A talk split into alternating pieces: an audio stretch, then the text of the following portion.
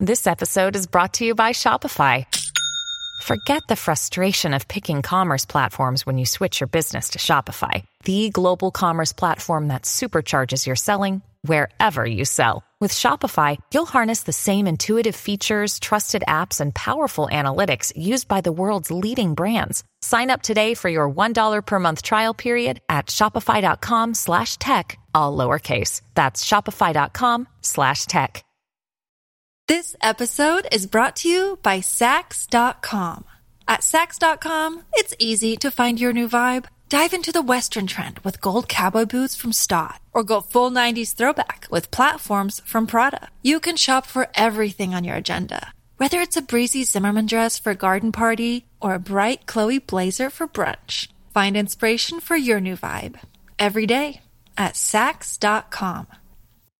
Welcome to the Intelligence Squared podcast. This week's episode comes from our recent event at the Saatchi Gallery, Me, Myself and I, Self Expression in the Digital Age. A panel from the worlds of cultural criticism, social media, and neuroscience came together to discuss the wide reaching impact of selfie culture on the world today. This event was produced in partnership with the Saatchi Gallery and Huawei. We hope you enjoy listening.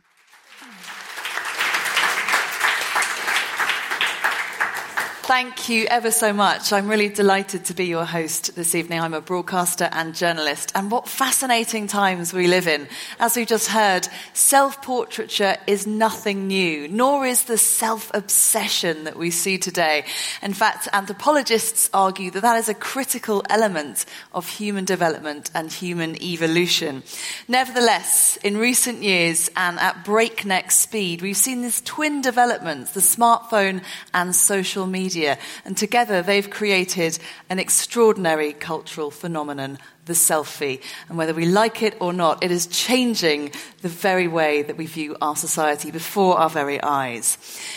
The term selfie was entered into the Oxford English Dictionary in 2013. Just two years later, it was reported that more people were dying taking selfies than were being attacked by sharks. So there you are. And we literally upload hundreds of billions of these things every single year. This amazing exhibition, which I hope you've all had the chance to have a look at, explores that and it reminds us that this has unleashed incredible creative self expression, all sorts of potential for making art. But what is driving that mania and what effect is selfie culture having on us? Both as individuals and also as a society? Well, those are just two of the questions, hopefully among many more, that we'll be exploring tonight. And I'm really delighted and thank you to Intelligence Square and Huawei and the Saatchi Gallery for convening such a stellar panel this evening. On my left, we have Will Storr. He is an award winning journalist and novelist. He's written for the Sunday Times Magazine, the Guardian Weekend, and the New Yorker. And he's written a fantastic new book called Selfie How We we became so self obsessed and what it's doing to us.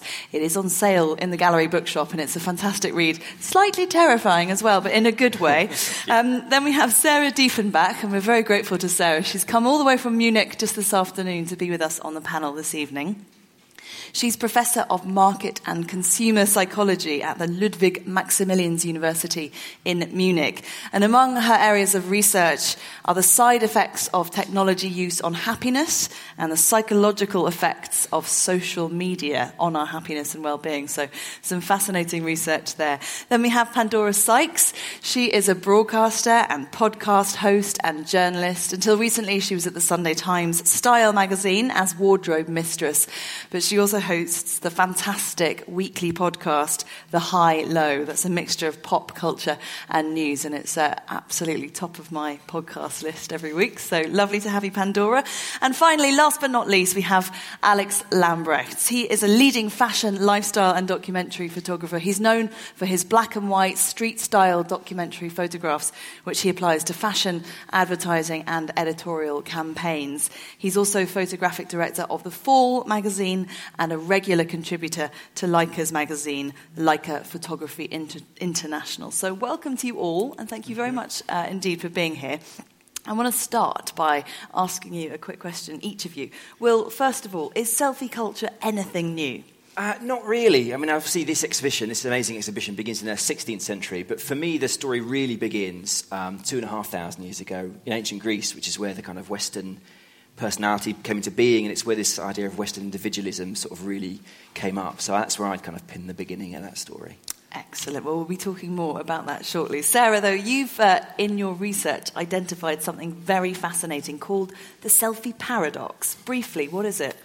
Well, the selfie paradox it described the um, ambivalent attitude towards selfies in our society, and um, yeah, the seemingly contradictory finding that um, if you ask people whether they like the many selfies on social media, um, most of them 82% we found, say um, they would love to see more usual pictures and less selfies in social media. But at the same time, everybody is contributing, and 77% are regularly taking selfies.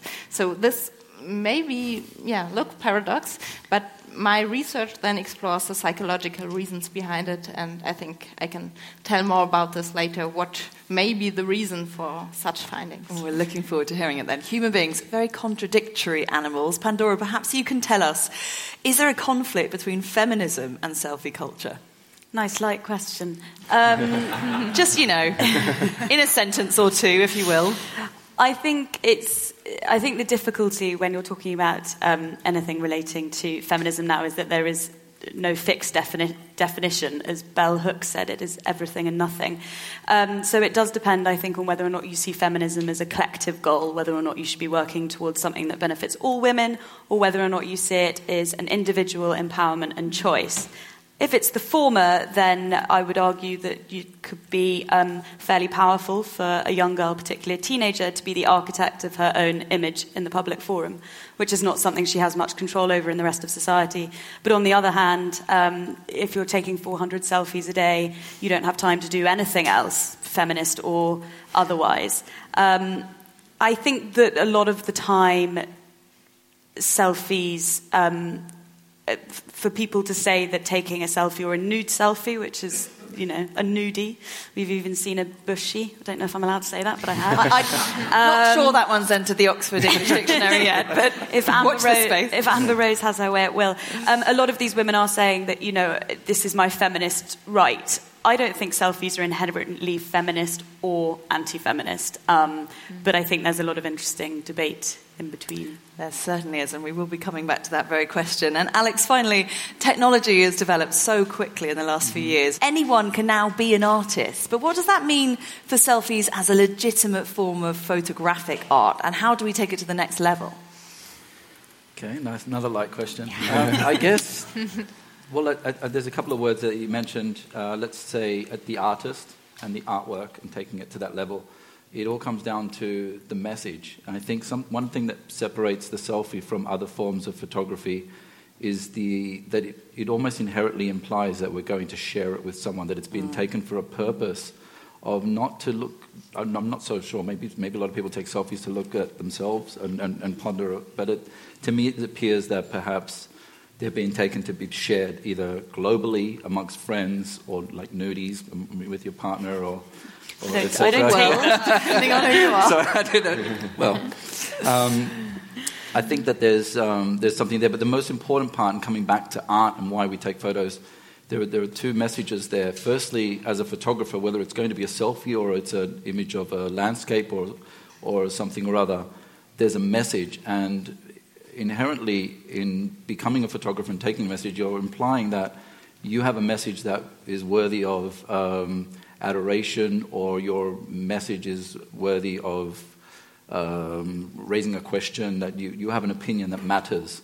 And when you're taking a selfie, you're also raising a question, you're saying something. So there's a, there's a kind of an, uh, the, the message is the most important part. And I think that's what art comes down to. Art is really, it's a subjective um, argument I could have probably in this gallery for days. Um, it really comes down to what is the message, what's the importance of the message. Is there one? Is it going to be Zen art where it's I'm just going to let it develop itself, or do I have something that I want to say? So, well, that's fascinating, and it comes right back to one of the central premises of your book, Will, which was that for years and years, human beings were dependent on their own sense of self-reflection to work out who they were and what life was all about, and now we are hopelessly dependent on how we see ourselves reflected back less I think, therefore I am, and more I am what I think others think I am. Ah, yes. Yeah, it's getting yeah, very yeah. complicated. yeah, yeah, yeah. Well, yeah, I mean, that's, that's, that's a really interesting idea from um, psychology. Uh, it's this guy called Coolidge came up with this idea that um, it, it, and it speaks to kind of how we, how our brain, how our sense of self comes to decide who we are, what are we like, how do we, you know, how do we come to a judgment about our own worth? And, and that's the idea is that uh, we are what we think other people think we are. It's a really powerful idea. So we aren't what we think we are. We aren't what other, what, what other people think we are. We are what we imagine they think of us. So if we imagine, so if we put a selfie up on Instagram and everybody tells us we're wonderful and special, that is to an extent, but to an extent, going to make us feel that we are wonderful and special just in that moment. I'm sure Sarah's got some uh, more to say about, about that subject. So that, that, that, that's a really sort of core mm. idea from, from the psychological literature about how we understand ourselves. And I think it's really important way of sort of understanding why self- selfie taking can be such a kind of almost addictive mm. um, activity. And the technology obviously enables that in the way that, you know, Van Gogh did not have the possibility yeah. when he yeah. painted those self-portraits. Presumably he still wanted that to have an effect on his viewers and some way, in some way be reflected back on him, but well, he would think- never have known. I was thinking, as Alex was talking about what is art, what is photography, I suppose one definition of art is it's the expression of an emotion or an idea through another particular medium. And, and I would question, I would imagine that Van Gogh had some sort of really deep and interesting and um, kind of profound and powerful ideas he was trying to express through his painting that maybe aren't being expressed through, I don't know, Kim Kardashian's latest bummy, what's it called? A belfie. belfie. I don't know. I mean, you know. We've had the bushy, We've had to mention the belfie yeah. before too long. But can we just stop on that point for a second? Yeah. Um, if you think Van Gogh, it would take him maybe weeks or months to create this selfie, um, and then it'd take months or years for anybody to actually view it, whereas now we can take 25 selfies a minute. Frequency. We pick which one we like. We can post something, we get a negative reaction, quickly delete it, post yeah. a new one. So we're constantly reinventing ourselves, whereas maybe Van Gogh just was yeah. himself for a much longer period. And yeah, we're, we're and fundamentally, when one of the things we're looking, you know, I mean, when, when I was doing the research for Selfie, there was this, this very um, famous psychologist called Professor Bruce Hood, and he said to me, you know, you know, what are we doing as human beings in our adult lives? Once we've got enough money to look after our families and make a living, what we're just out doing there is trying to get validation. You know, that's why we write books. That's why we. I hope you not. know, yeah, but, but, but on, on that very basic level, I mean, Van Gogh, Kim Kardashian, well, and also, the, you know, artists that create self-portraits throughout their career is looking at one of the, the, the installations upstairs, and it's, you know, a photographer who's taken a picture of himself every single day and watching his face change over. I mean, in some ways, it's hard to argue that's any different from Rembrandt doing a series of self-portraits over the course uh, of his life. It comes life. back to the message, though. Yeah. Mm-hmm. Are they showing this to show other people, hey, I'm a normal person, so are you, and I'm trying to connect with you that way? Or are they taking the photo and saying, look at how much better looking I think that I am and how much I need your attention? Yeah. It's the message, not the actual it piece of art. More important. And, and you could have the exact same photo with 25,000 different messages. Well, so, we'll, we'll definitely talk about the difference between selfies that are made to make other people feel bad about themselves and selfies are made to make other people feel good about themselves and how that gets reflected back. But this leads so perfectly to you, Sarah, because you briefly talked about the selfie paradox, the idea that 90% of people don't like selfies, but when they do it, they're doing it in a self ironic way or they're doing it in somehow a witty and cool way. uh, talk, break, us, break it down for us a bit more. That research yeah. is, is fascinating because there's also revelation in terms of what people think they are when they put selfies out there. They think they're better looking than people who don't take selfies or yeah, exactly. And I think it's really related to this message aspect because what we did was that we asked people to judge their own selfies and other selfies. And what we found is that when you talk about other selfies, um, the majority, um, like 90%, says it's self-presentational, uh, it's narcissistic. And when you judge your own selfies, you say it's funny, self-ironic, authentic. So you really see the what, what you think your selfie might yeah, look for the others. It's, it's not the impression you make. And uh, in, in psychology, there are um, some theories that can explain this kind of behavior very well, like the self-serving bias, which means we uh, construct stories about around our behavior that flatter us, and so you have a good justification for taking the selfie. And of course, it's also important that this is a, a non conscious process. So, in the end, you, you can never tell what is a true motivation behind the selfie. And I think that's also some of the magic of the selfie because, yeah, it's, it's a playful way of self presentation. And, that's a nice positive way of looking at it. And there yeah. are clearly positive things about this mode mm. of self expression. Yeah. You know, often in the media we read these stories about how you know, there's anxiety levels are on the rise and self harm levels are on the rise and all sorts of horrors for millennials, centennials, Generation Z, I think it's called. I, am really showing my age there, but I think it's Generation Z. Um, but, but where do you guys stand on that? Because clearly there are lots of positive things that can come from this and an awful lot of negative things. Pandora, what have you seen along your travels? Being the youngest person on this panel, I think. um, working among different generations? Um, uh, what? Sorry, what exactly is the? Do you overwhelmingly do you think it's having a positive, a effect on a generation for whom it is just absolutely self nature? I think it's quite hard to isolate selfies because they are part. For me, I think they're just part of popular culture. They're, they're part of social commentary. They they don't exist just on their own. They are interwoven, I think, into lots of lots of different aspects. Um, I spoke to some teenagers recently, and I was more perturbed by the fact that they were retouching their selfies than I was the fact that they were taking selfies. And I think that comes from the fact that we're seeing a very different kind of female aspiration, I don't think that's even quite made sense, to emerge. In the 90s, when I was young, it was Kate Moss, it was natural and knotty hair, and, and now what teenagers aspire to look like is something that is very modified. So I would be, I, I would be more scared by that than what they're necessarily doing on the surface. But I think it's interesting what you were saying about the message being different, because whilst I do think context is very important, and obviously mm. there is nuance, when you are looking at a selfie, you're not seeing context. So when someone like Emily Ratajkowski, who's a model who has spoken a lot about why she can be a sexual and a serious being and she can share a nude picture and she's still you know she's a feminist and this is a feminist act um, and i have no doubt that her intention is a feminist one. But i think when you're looking at a selfie you're not seeing context motivation intention. You are just seeing the sum of a woman's parts. And i take selfies myself. I, I don't deem them inherently good or inherently bad. But i think to suggest that a selfie is not literally showing a woman as a body, which is what she has historically struggled for our entire female existence with, mm. is, is to perhaps give a little bit more credibility to your viewer. Because someone scrolling through on Instagram, for example, is not thinking what was going through their head right now, where were they taking it, why were they taking it. They're just going, boobs. And quite often, thinking. they're thinking really nice, really enormous boobs, and I don't have those, therefore I can now well, feel really bad about myself. That's a whole different thing, and I was really interested in your book, Will, to hear how you linked selfies mm. to self esteem and mental health. Yeah. really sad. Yeah, I mean, it's really, I mean, you, you open with suicide. I it's a very no, dark... it's not really a vote winner, is it? I hope, I with lots of people killing themselves. Yeah, imagine it was like, are you sure about this? I mean... But I think it's important because, it, because essentially it's called Self because it's also a book about the self. And I, for me, a really, as somebody who has suffered kind of with suicidal ideation before, I've done a lot of reporting as a journalist with people who have survived suicide attempts and of parents and partners of people who have uh, committed suicide.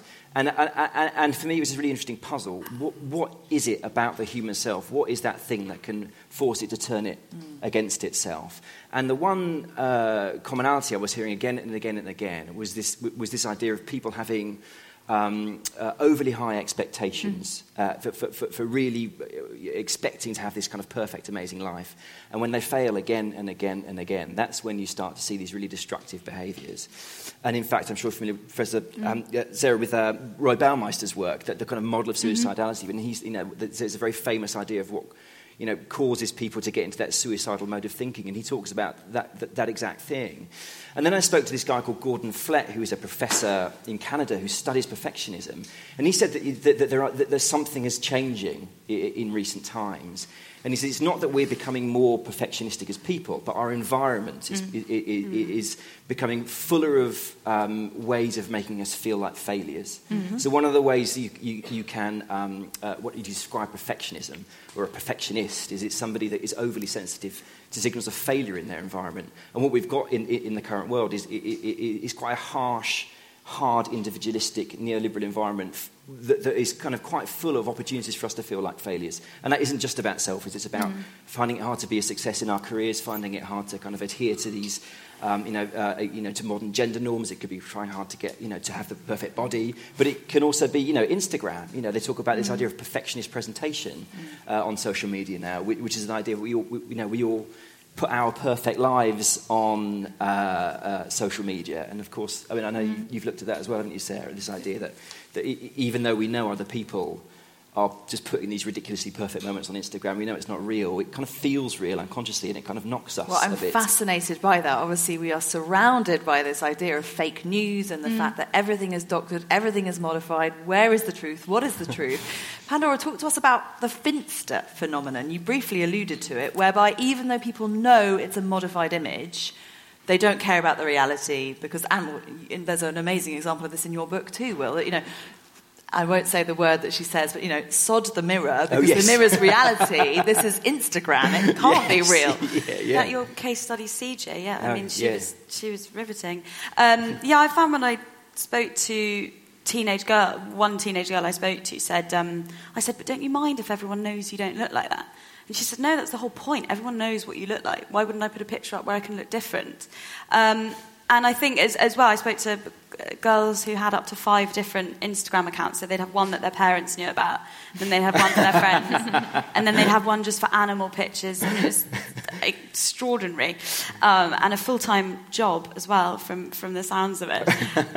um, but I, um, but I think that I think that the the fake and that the filter thing is is really interesting and that's part of the reasons why I find Instagram stories quite problematic because people like to use them because it's this unfiltered, like on the go um, subtext to your life. But to me, I find them really scary because it just reminds me of the Truman Show that mm-hmm. it's suggesting that everything is worthy of documentation, um, that everything should be technicolor, and that we should aspire every day. And like the average is, you know, something that we absolutely can't bear. But then the irony is that all of these huge vloggers like Zoella, who have emerged out of YouTube, have emerged because they've been fetishizing the average. They're doing their shop, they're mm, eating dinner with their boyfriend, they're taking their dog for a walk, and that's what's getting the millions of views. So I think it is a slightly odd spiral where we've got Instagram stories because you can only share perfect moments on your Instagram, which is not something I believe in. It's why I don't do Instagram stories because that idea of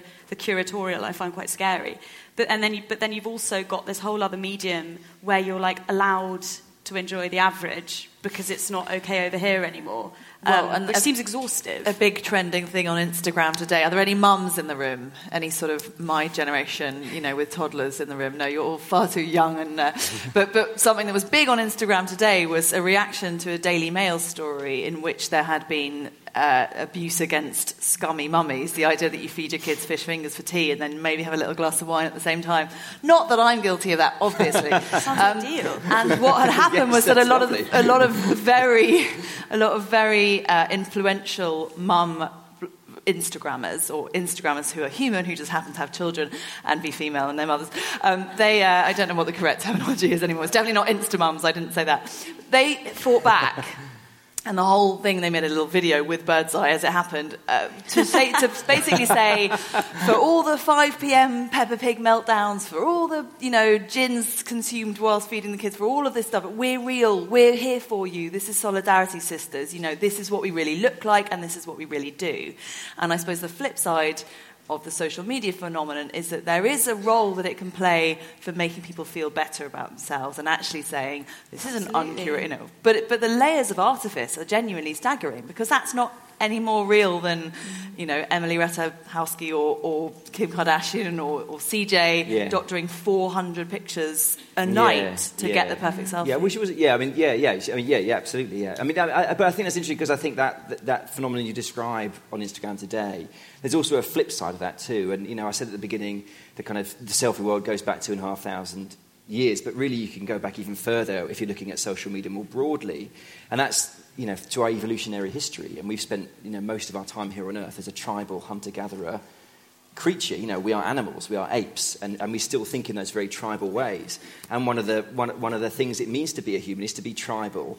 And one of the things that we have in common with chimpanzees, who are, you know, along with bonobos, one of our closest relatives, is that we are tribal and we attack other groups. And, and, and, the one thing you see on social media, I mean, social media is this sort of very new, bright, shiny phenomenon, but it's actually working on very, very ancient and quite dangerous circuits. And, uh, and you know, so, so one of the things it means, well, there's two things. One thing that, that's, for, that's, um, that's true in, in, in primate tribes is there's a fluid hierarchy. So who's, who's the leader is, is, is always going up and down. And in fact, in chimp tribes, it's four to five years they're at the, at the top. And as we see that echoed in our electoral cycle. Um, but what that means is that we're constantly uh, alert of status. We're constantly worried about our relative status to everybody else.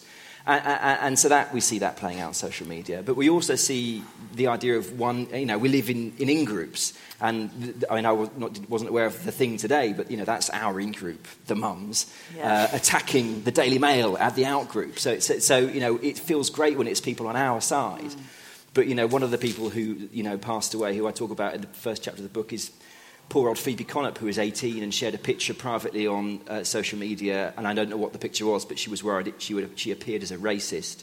This picture escaped and she committed suicide. She's 18 years old. So that's, that's the dark side of this same phenomena, is, is, it, is, is it plays with these very dangerous and powerful kind of tribal instincts we have. Sarah, you're nodding vigorously there. Yeah, yeah. Does that tally with your research, your academic research into psychology? Yeah, because I think it uh, demonstrates very well that the needs people have, they have always been the same. So it has always been important for people to get recognition by others, to compare themselves. But nowadays with social media, the challenge is much bigger because you can compare yourself to the rest of the world, Yeah. and there will always be someone who's better in something. Of course, you don't get average uh, insights, but very selective, high polished uh, views on the lives of others. So it's necessarily you, you will get the impression that others are better, happier than yourself. And so I think the selfie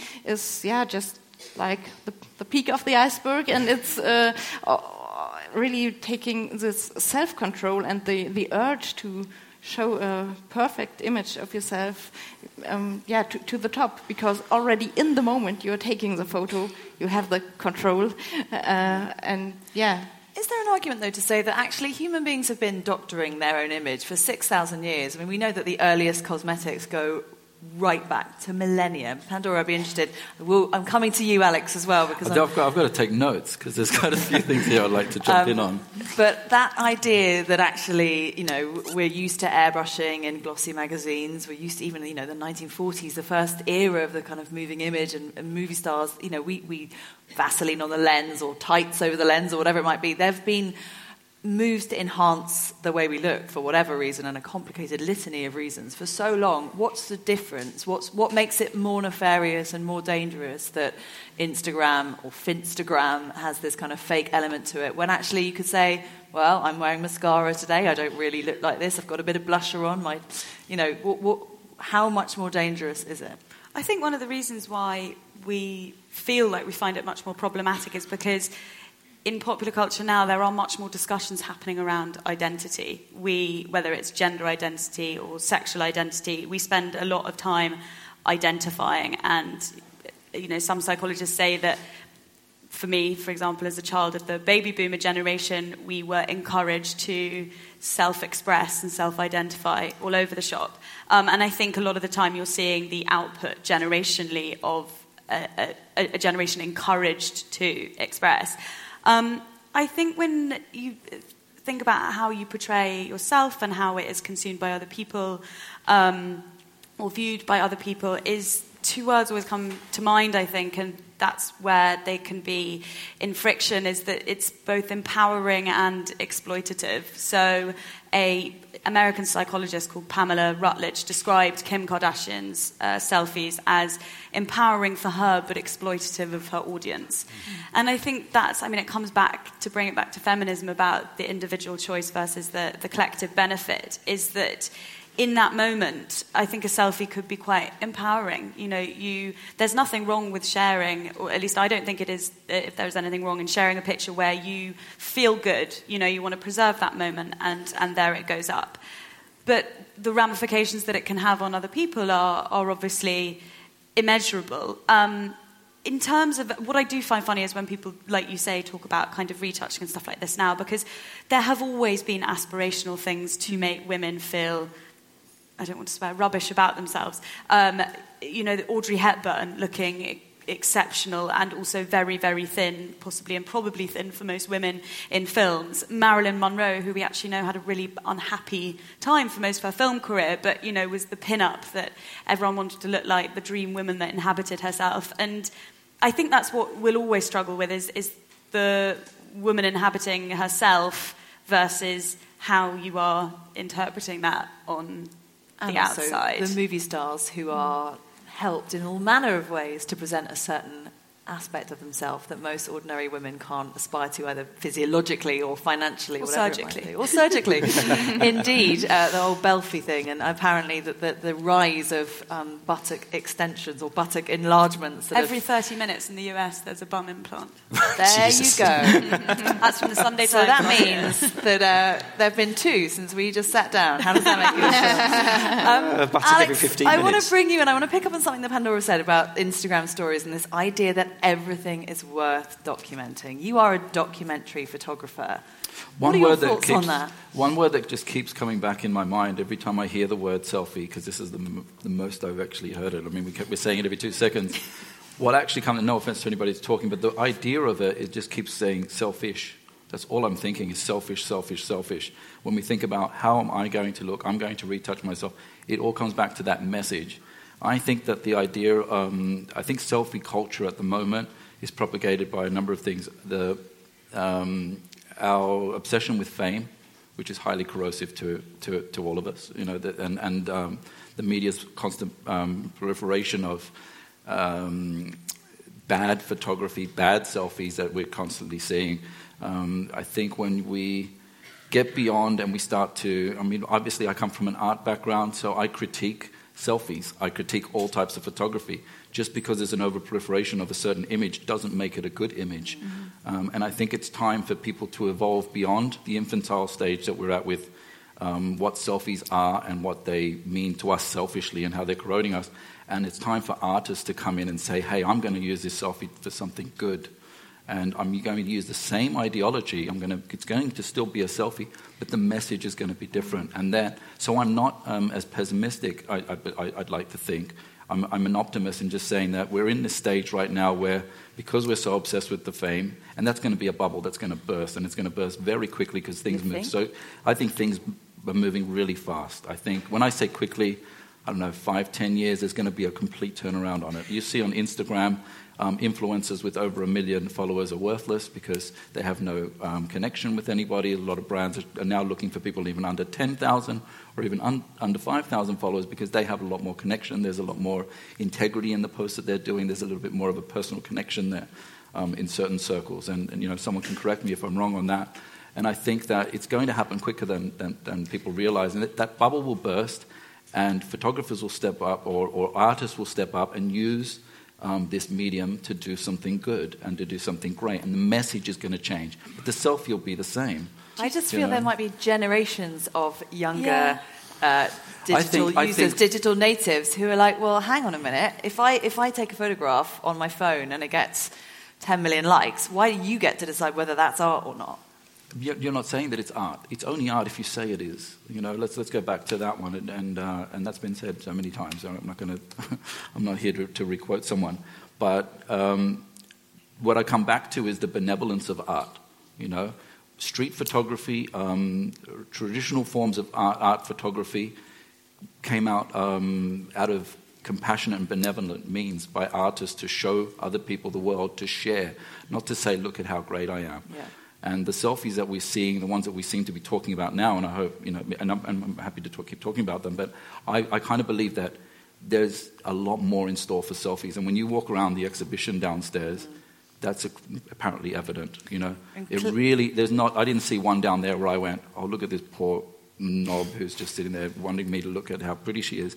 There's a lot of expression there. There's a lot of artists that have made an effort. And I think that it's time for the audience, and not this audience, I mean, us as an audience, to become more educated and, and, become better consumers and know what we're looking at rather than just go, oh, what a bimbo, or what are this, or what are that. I, I think the point um, for, for, me, I was thinking about the, the, the, the, selfie bubble bursting, and I think definitely, I think, you know, we always see these things in cycles, that the more fashionable things become, the more unfashionable then they become with the children of the people who um, in, endorse that thing um, uh, grow up. But, but I think one of the sort of really interesting ideas that I came upon when I was researching my book was this idea, they call it the geography of thought that comes out of um, psychology. And that says that kind of who we are is very much a product of, you know, initially ecology, but then economy. So the, the, the reason that we became individualists uh, back when, in ancient Greece was because um, of the ecology. Of the, the, ancient Greece is just a you know, civilization of a, a thousand different city states and um, it's all kind of mountains descending to sea and rocky islands. So to get along and get ahead in ancient Greece, you have to be an individual. You have to run a tiny industry. You have to hustle. You have to fish. You have to make olive oil. You've got to be a hustler. And, th- and then from that comes this kind of um, adoration of the individual, this kind of worship of the individual. And we still carry that kind of with us today. And the really interesting point, I think, in our recent history was in 1980, when after the kind of economic chaos of the 70s, um, you know, Thatcher and Reagan come along with this, you know, to, to promote this idea of neoliberalism. So, okay, we're going to make uh, human life into this great competition, like the Hunger Games. So get rid of the unions, get rid of all the red tape that means that companies and the welfare state have to look after people. Go, you're in competition now. And then very quickly we start seeing really interesting things happening. So, you know, 1980s when the Keep Fit revolution first begins, which has never left us. You know, Jim Fixx in America, the Green Goddess over here.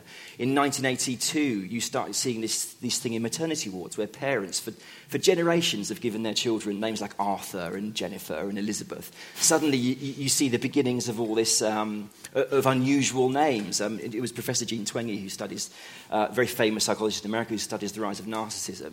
Um, uh, because she, she revealed all this stuff in her work, and she said, you know, her reason for that was these parents wanted their children to stand out and be a star. So, you know, if, if who we had to be in ancient Greece to get along and get ahead was a hustler, that happens too, again, to, in a much more concentrated way in 1980, and it, and it never leaves us. And the other thing that happens in the 80s is, is it's the, the beginning of the self esteem movement. And what the self esteem movement did was it changed the way we raised our children, it changed the way we taught our children. And it was this crazy idea that in order to, to make more competitive young people to compete in the neoliberal game in order to make them happy and successful. They just had to believe they were amazing. And as parents, we had to tell them they were amazing. Yeah, and as children, point, tell them yeah. they were amazing. How, how, did that work on your self esteem? It, it, was a disaster because I, I, was a terrible kid. I was a nightmare. I was like, I failed all my exams. I was an alcoholic. I got in trouble with the police. And, you know, I was in therapy in my 20s. And in therapy, they said that was because your parents didn't love you. You've got low hmm. self esteem. And I believed all this stuff. And it was only a few years ago when I came across Baumeister's work, which kind of said, actually, this is all wrong. you know, none of this is right. Actually, it's really, you know, um, the, I, that's what triggered the book because I thought this is insane. You know, this is insane that I've been brought up with this kind of mad idea. And I think the interesting thing about the technology is I don't think that technology has changed really anything. Mm. What the technology has done is, is exposed who we are already. So when they launched the selfie camera in 2010, it wasn't called the selfie camera, it was called the front facing camera. And, and, the idea was that it was going to be good for Skype and FaceTime. We were going to talk to our nans yeah. in Italy. Little but that's did we not know. what we did with it. you know, and I think, so, so I, think, I think the bubble will burst, but I think, it's going to, I, I think the roots of this are deep and they're in our economy. So it's going to be a long change. How universal are they? I'm very conscious that we're sitting here in the heart of Chelsea. we're having this conversation. You know, we're all of a certain you know, pre- presumably class and background, give or take. Give or take. What sort of differences do we see culturally when it comes to selfie? Because it clearly is a, uni- a ubiquitous phenomenon. It's not just Western society. And in fact, I read that Philippine is the selfie capital of the world. Amazing. The Philippines yeah. uh, is the self- selfie yeah. capital of the world. Sarah, perhaps you can talk to us about what you've seen in your research and how selfies work in different cultures.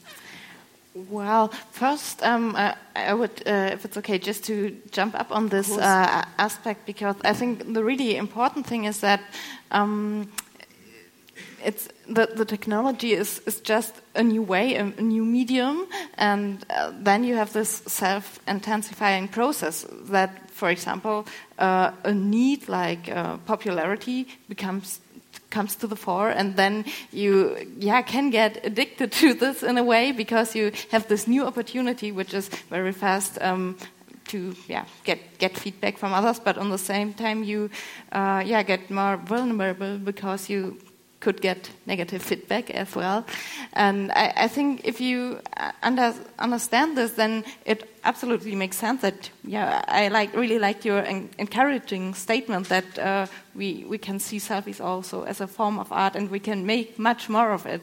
Um, so, but the, the challenge is really for people to have this conscious reflection which are my needs and which is a medium that I can use to, to fulfill this. And um, yeah, whether, whether, the selfie is always the best form for each message, uh, yeah, you should discuss about this.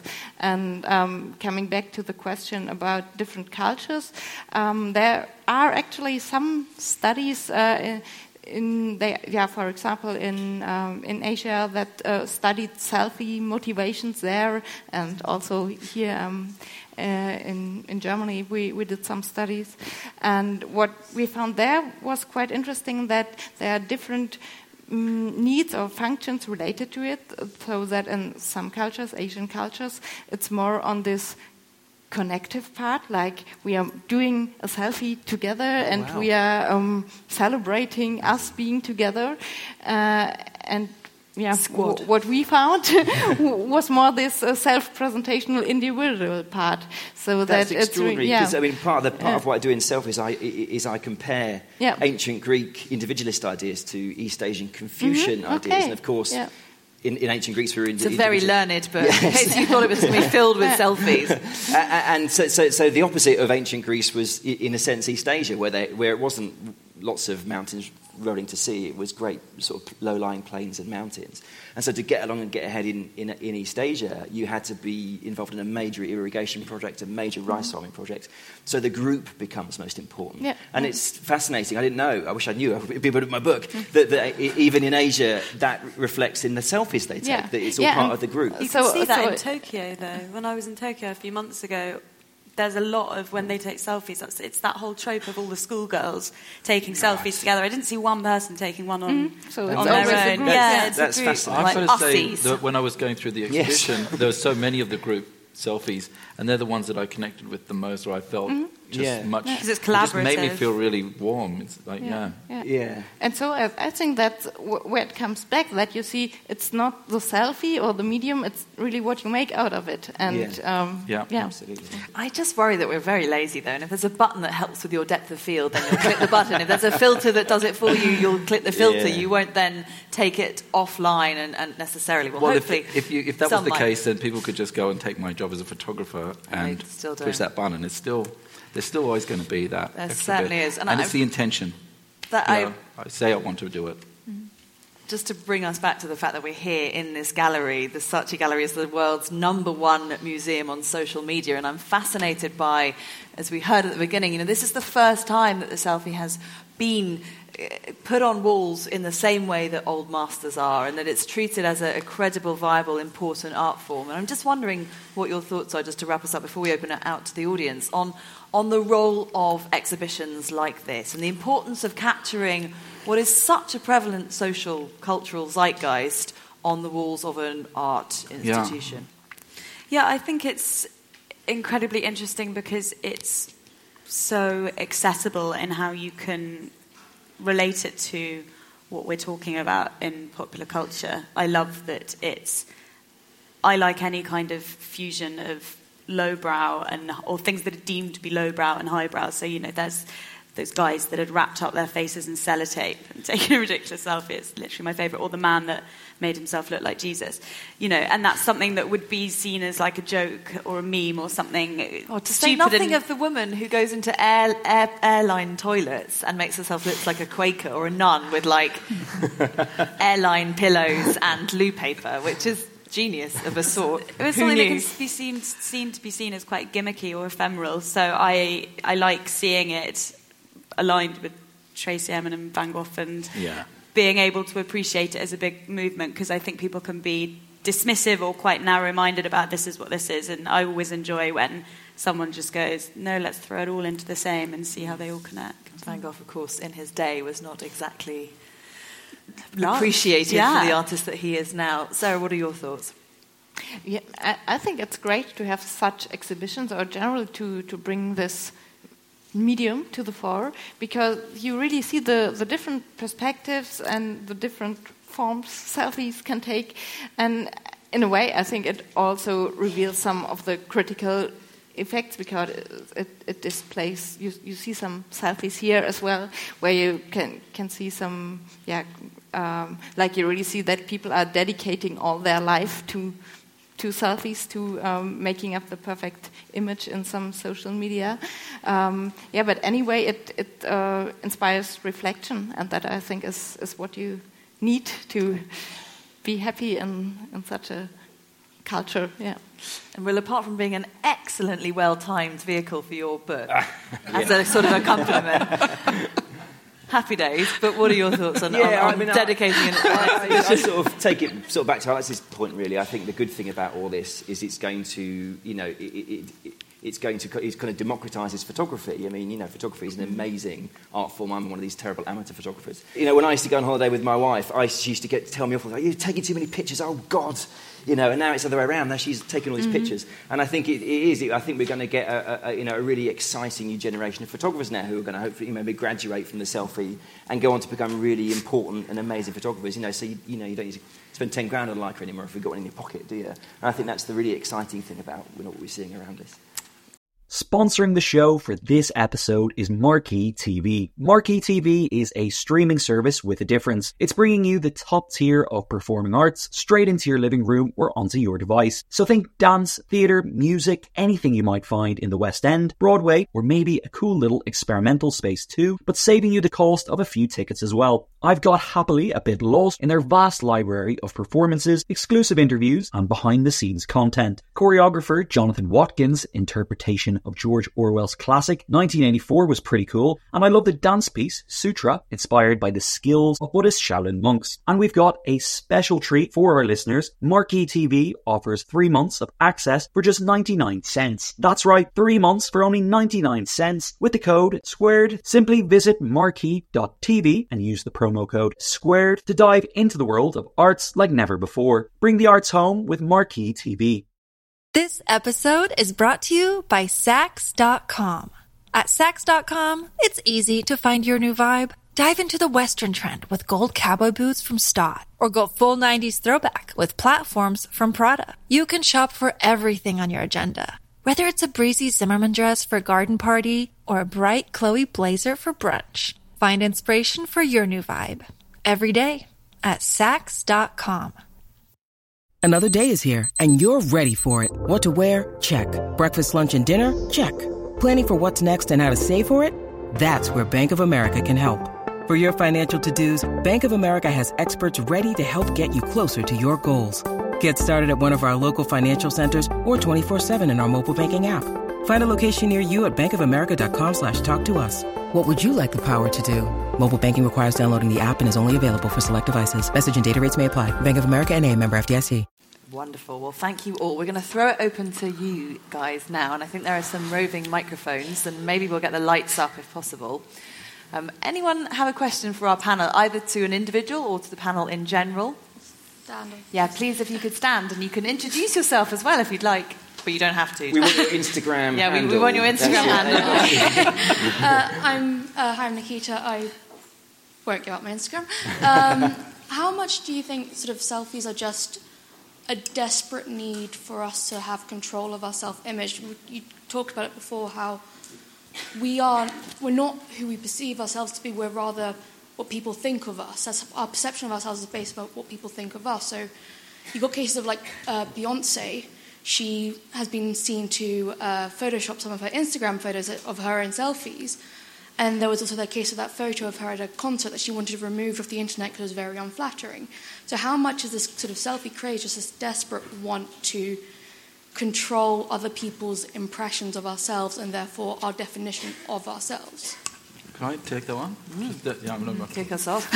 I actually have experience with that. Um, I won't go into too much detail because I don't want the person to know that I'm talking about them. But I've taken photos of somebody as, as a photographer and realized that they had a self image of which they um, prefer of themselves, which I was unable to take.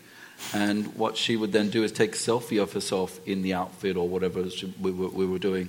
And then that would be the image that she really liked. And it's quite interesting that you're saying, and it's a really good paradigm that it's the control of the output. You can't control the photo that somebody else externally takes of you, but the selfie does give you that control to give that image that you have. I mean, it's like the mirror face that we pull. You know, it's almost impossible for anyone to try on shoes and not pull a face when they look in the mirror. I mean, I do it, and, I, and every time I'm like, why am I doing that? And I've been doing it, for, you know. And I think that the selfie, uh, the way you're discussing it, is is kind of that phenomenon e- exacerbated. Yeah. Give us your shoe face, Alex. No, that's not it. No, I have to. You know, I have to look at it to see what it is. I don't actually know what it is. If I did, then I'd pull that face when someone was taking a photo of me. There's a really interesting um, um, experiment, one of my favourite experiments from social psychology, and they did this thing where they, um, they tested people. And um, so they took your picture, a genuine picture of you, and then they took, a, they took a picture of a really good looking person and a really unattractive person, and they slowly blend it. And then, and then so there's a series of pictures, and one of you, and there's these you're getting gradually better looking, and these you're getting gradually uglier. And then they ask people which one is the real picture, and they tend to go 10 to 15 percent better looking than they actually are. But uh, I mean that's the the normal effect because we of course um, surround us with pictures of us where we are extremely good looking. Yes, exactly. and so yeah, only those a- ones yeah, get, yeah. to get the cut. So we, yeah, we think we're yeah, it's extraordinary. isn't yeah. it? But I, Forget I what think we actually look like, which is Yeah. terrifying. Yeah, we always say that's a bad picture of me. People go, no, that's actually just that's what you. you. look like. yeah. To, to the are. control question, I think, um, of course, it's the desperate need for control, but in the end, we cannot control the impressions we have on others. So that's where it. Yeah. Yeah. Uh, are there any other questions? There's uh, one at the back there, and I think we've got another mic. Hi, all the way in the back. Hi, uh, um, really interesting last bit, like um, where you guys started talking about the more ethical, like is it good, is it bad, selfie. I thought that was super interesting because I've never really been confronted or heard anyone ask that question. I think the, one of the reasons is because I I don't know if you agree, but I feel like we all live in public in the sense that we're all our own mini broadcast stations. No one really bothers, no one under the age of 16 bothers to watch that much TV anymore. Um, everyone is just constantly Snapchat, Instagram, Tumblr, Facebook. We are essentially a broadcasting station to our viewers, and most of us have a couple hundred people following us. Some people get a couple thousand, you know, and then if you start making money, you know, you understand what I mean? So, my Yeah. question basically is don't you think selfies are just an organic extension of that uh, uh, thing? You, t- you have a baby, you take a picture, everything you do, you broadcast it. So, wouldn't that be I natural? mean, for me, what you what, what you describe sounds. I mean, w- w- in, in in the book, I talk about this idea of the neoliberal self, and it's just an extension of this idea that we kind of become our economy. Uh, in a way, and there was, I found this really sinister quote from Margaret Thatcher in 1981. So she was being interviewed, Margaret Thatcher, Yeah. sinister, surely not. in, by the Sunday Times, and they were like, "So what are you going to do, Maggie?" I don't know if that's the exact question. I'm paraphrasing. And she said, "Oh, you know, what, what annoys me about our, um, uh, our, you know, our, our, our government and our society for the last 30 years has been very collective." And uh, she said, "I want to change that. I want to bring kind of individualism back." And the exact quote was, "The method is, eco- is economics, but the object is to change the soul." And I found that sinister because that's kind of what's happened. You know, she wanted to turn us all into these little islands of profit and, you know, just like these ancient Greek, um, you know, individualistic, entrepreneurial people. And that's what we've become. You know, my wife edits Cosmopolitan magazine. And you know, she says that one of the defining um, facets of her young female readers is they all want to be entrepreneurs. They all want to be mm. business people, and, and, and, I, and I think that's part of it. Um, and that, that manifests on social media that we all want to be. We're not people anymore. We become our own brands, mm. and we, we, we, we, kind of treat ourselves in that in that in, as like small businesses in a way. And that's that's that kind of neoliberal self, I think, bubbling to the surface. And it's also a reality that millennials, just for want of a, a, lazy term, but grouping together, have to. I mean, you talked about they having to, to, be a hustler. Yeah. This is not a judgment. They Greece. have to. This they is have reality. to. This is who they have I to be. Yeah, absolutely. Pandora, right. you know, speaking of that generation uh, and someone who is a brand, you, you are your own brand. You're an incredibly successful journalist and consultant and all the other things, but you are also a brand in yourself. How do you respond to that? It is. It's. It's a terrible modern phenomenon. The brand, isn't it? Like content. I think they just. Yeah, you know that. ban those words. No, no. But as in, it's. It's. You know, it's true. You always have people go, oh, "I need to get content," or "That's that's not on brand," or brand alignment, or any of that. Um, and it's it's all pretty awful. But you're right. But the labels exist for a reason. Um, I think on the hustler note, and Will saying we, you have to be definitely as a journalist who is 30 rather than don't know 45 or 50, so a generation older. Um, I'm not saying any of you at any ages. Just if I was a journalist who was 45 or 50, and is that there you have to be doing more than one thing. You cannot make very much money as if you are just doing one thing. You know, I, I adore print journalism as much as I do uh, digital but there is increasingly less money. You hear of magazines folding and combining yeah. weekly, yeah. Um, so you have to also exist online as well, and you have to think, how can I, how can I do the work I do and talk about what I'm interested in on different formats, which is why I started a podcast um, because we're in quite an audio phase at the moment. Um, but yeah, definitely, I think I think you you have to hustle and you have to be, in that sense, depressingly mm. quite individualistic. I still find it terrifying how many people are setting up businesses because, you know, 90% of startups fail. Mm. But I also think it's really encouraging that we are now definitely, probably sometimes the detriment and slightly unrealistically, but you're very much encouraged to, you know, find your USP. It's all acronyms now. Find your USP, take your MO. Let's get another question from the floor here. Thank you very much for your patience. Um, I'd be curious to hear what you have to say about vlogging, because vlogging in of itself is like selfie in long form with high production value, and it's very much, in a way, you could say narcissistic because it is about the person and their lives. I'd be curious to hear what you think, how that's going to go, because it is something that's growing mm-hmm. massively on YouTube. Vlogging goes back to that idea that we're all just mini broadcasting stations. Any thoughts, Will? Yeah, I, uh, yeah, I actually was recently in YouTube's sort of vlogging HQ in some, near St Pancras Station in, in London. And again, you know, going back, going back to the idea of kind of neoliberalism again. I mean, it's, I think, I think, I think one of the things that sort of worried me about that whole scene was that, you know, back in the day, in the good old days, if you wanted to be a TV presenter, you, would get an agent, a big structure of people around you, you'd get paid really well, um, etc. And now what, what, I was seeing with these vloggers is that, is, that, is that they have to do it all themselves, that the hair and makeup, they have to work, learn how to be a director, they have to you know, develop all their own content. And I was talking to one um, young woman in particular, like really talented young woman, she had zillions of followers on YouTube, and you can't even get into this place unless you have 10,000 subscribers. That's the minimum requirement, and then you get more and more time in their studios, depending on how many. And she was one of their sort of big stars, and she, she, she was a musician. Um, and, and, I was just there, just with the assumption she was massively successful and probably really rich. And then it slipped out that she lives with her dad. And I said, So, why are you living with your dad? And she went, You don't make much money, you know. And I was like, Do you not? And she said, No. These days, um, you know, you have to become famous before you get the record deal. Like, whereas, whereas, you know, 20 years ago, you'd get a record deal. I had friends that I grew up with who got a quarter of a million quid. We've got time probably for one or two more questions here in the nearly the front. Thank you.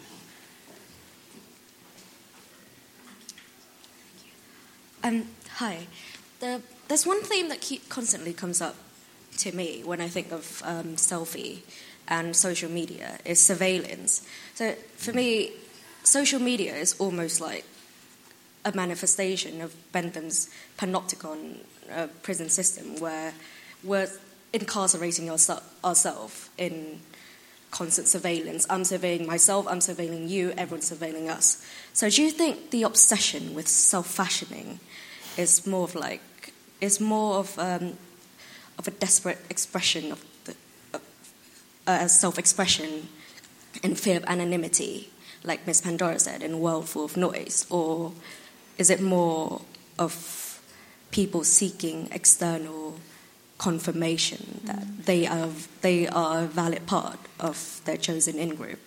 That's a very, very good question. I'm going to throw it to you, Sarah, first to give the sort of psychologist's take. Yeah, I, I, this is part of it. Um, we, we did some uh, studies where we also uh, explored the relations between the um, individual strategies that people use for self presentation, just in a general way, and selfie taking. And what we found was that. Um, people who score high on self promotion, which means um, for them a usual strategy to, to present themselves is talk about their benefits, their positive attributes. Those are also very active selfie takers and are feeling good while taking selfies. But also people um, who are type of uh, self disclosure, so who really show their emotions um, as a way to get positive feedback from others, to be liked by others. And I think this control aspect could, could also be some of this. So I think there's not the one reason why we take selfies, but there's, that's definitely part of it.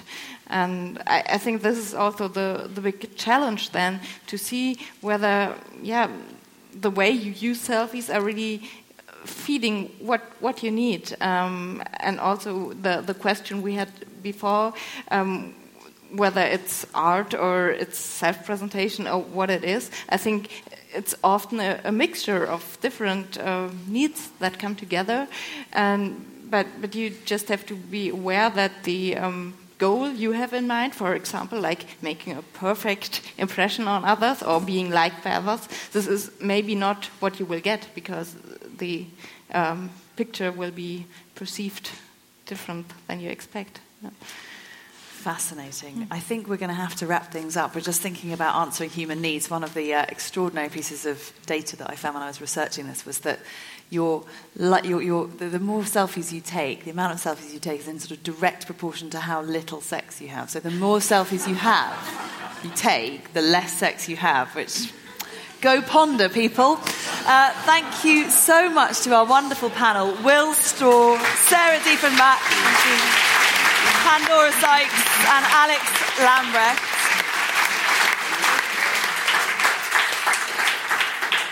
I wanted to point out that all of the proceeds from tonight's event are going to be donated to the British Red Cross's London Fire Relief Fund. That's supporting people who've been injured, bereaved, or left homeless by the Grenfell Tower disaster, which of course took place in this very borough. So thank you all for being here and contributing to that. Thank you ever so much for being here and have a lovely rest of your night.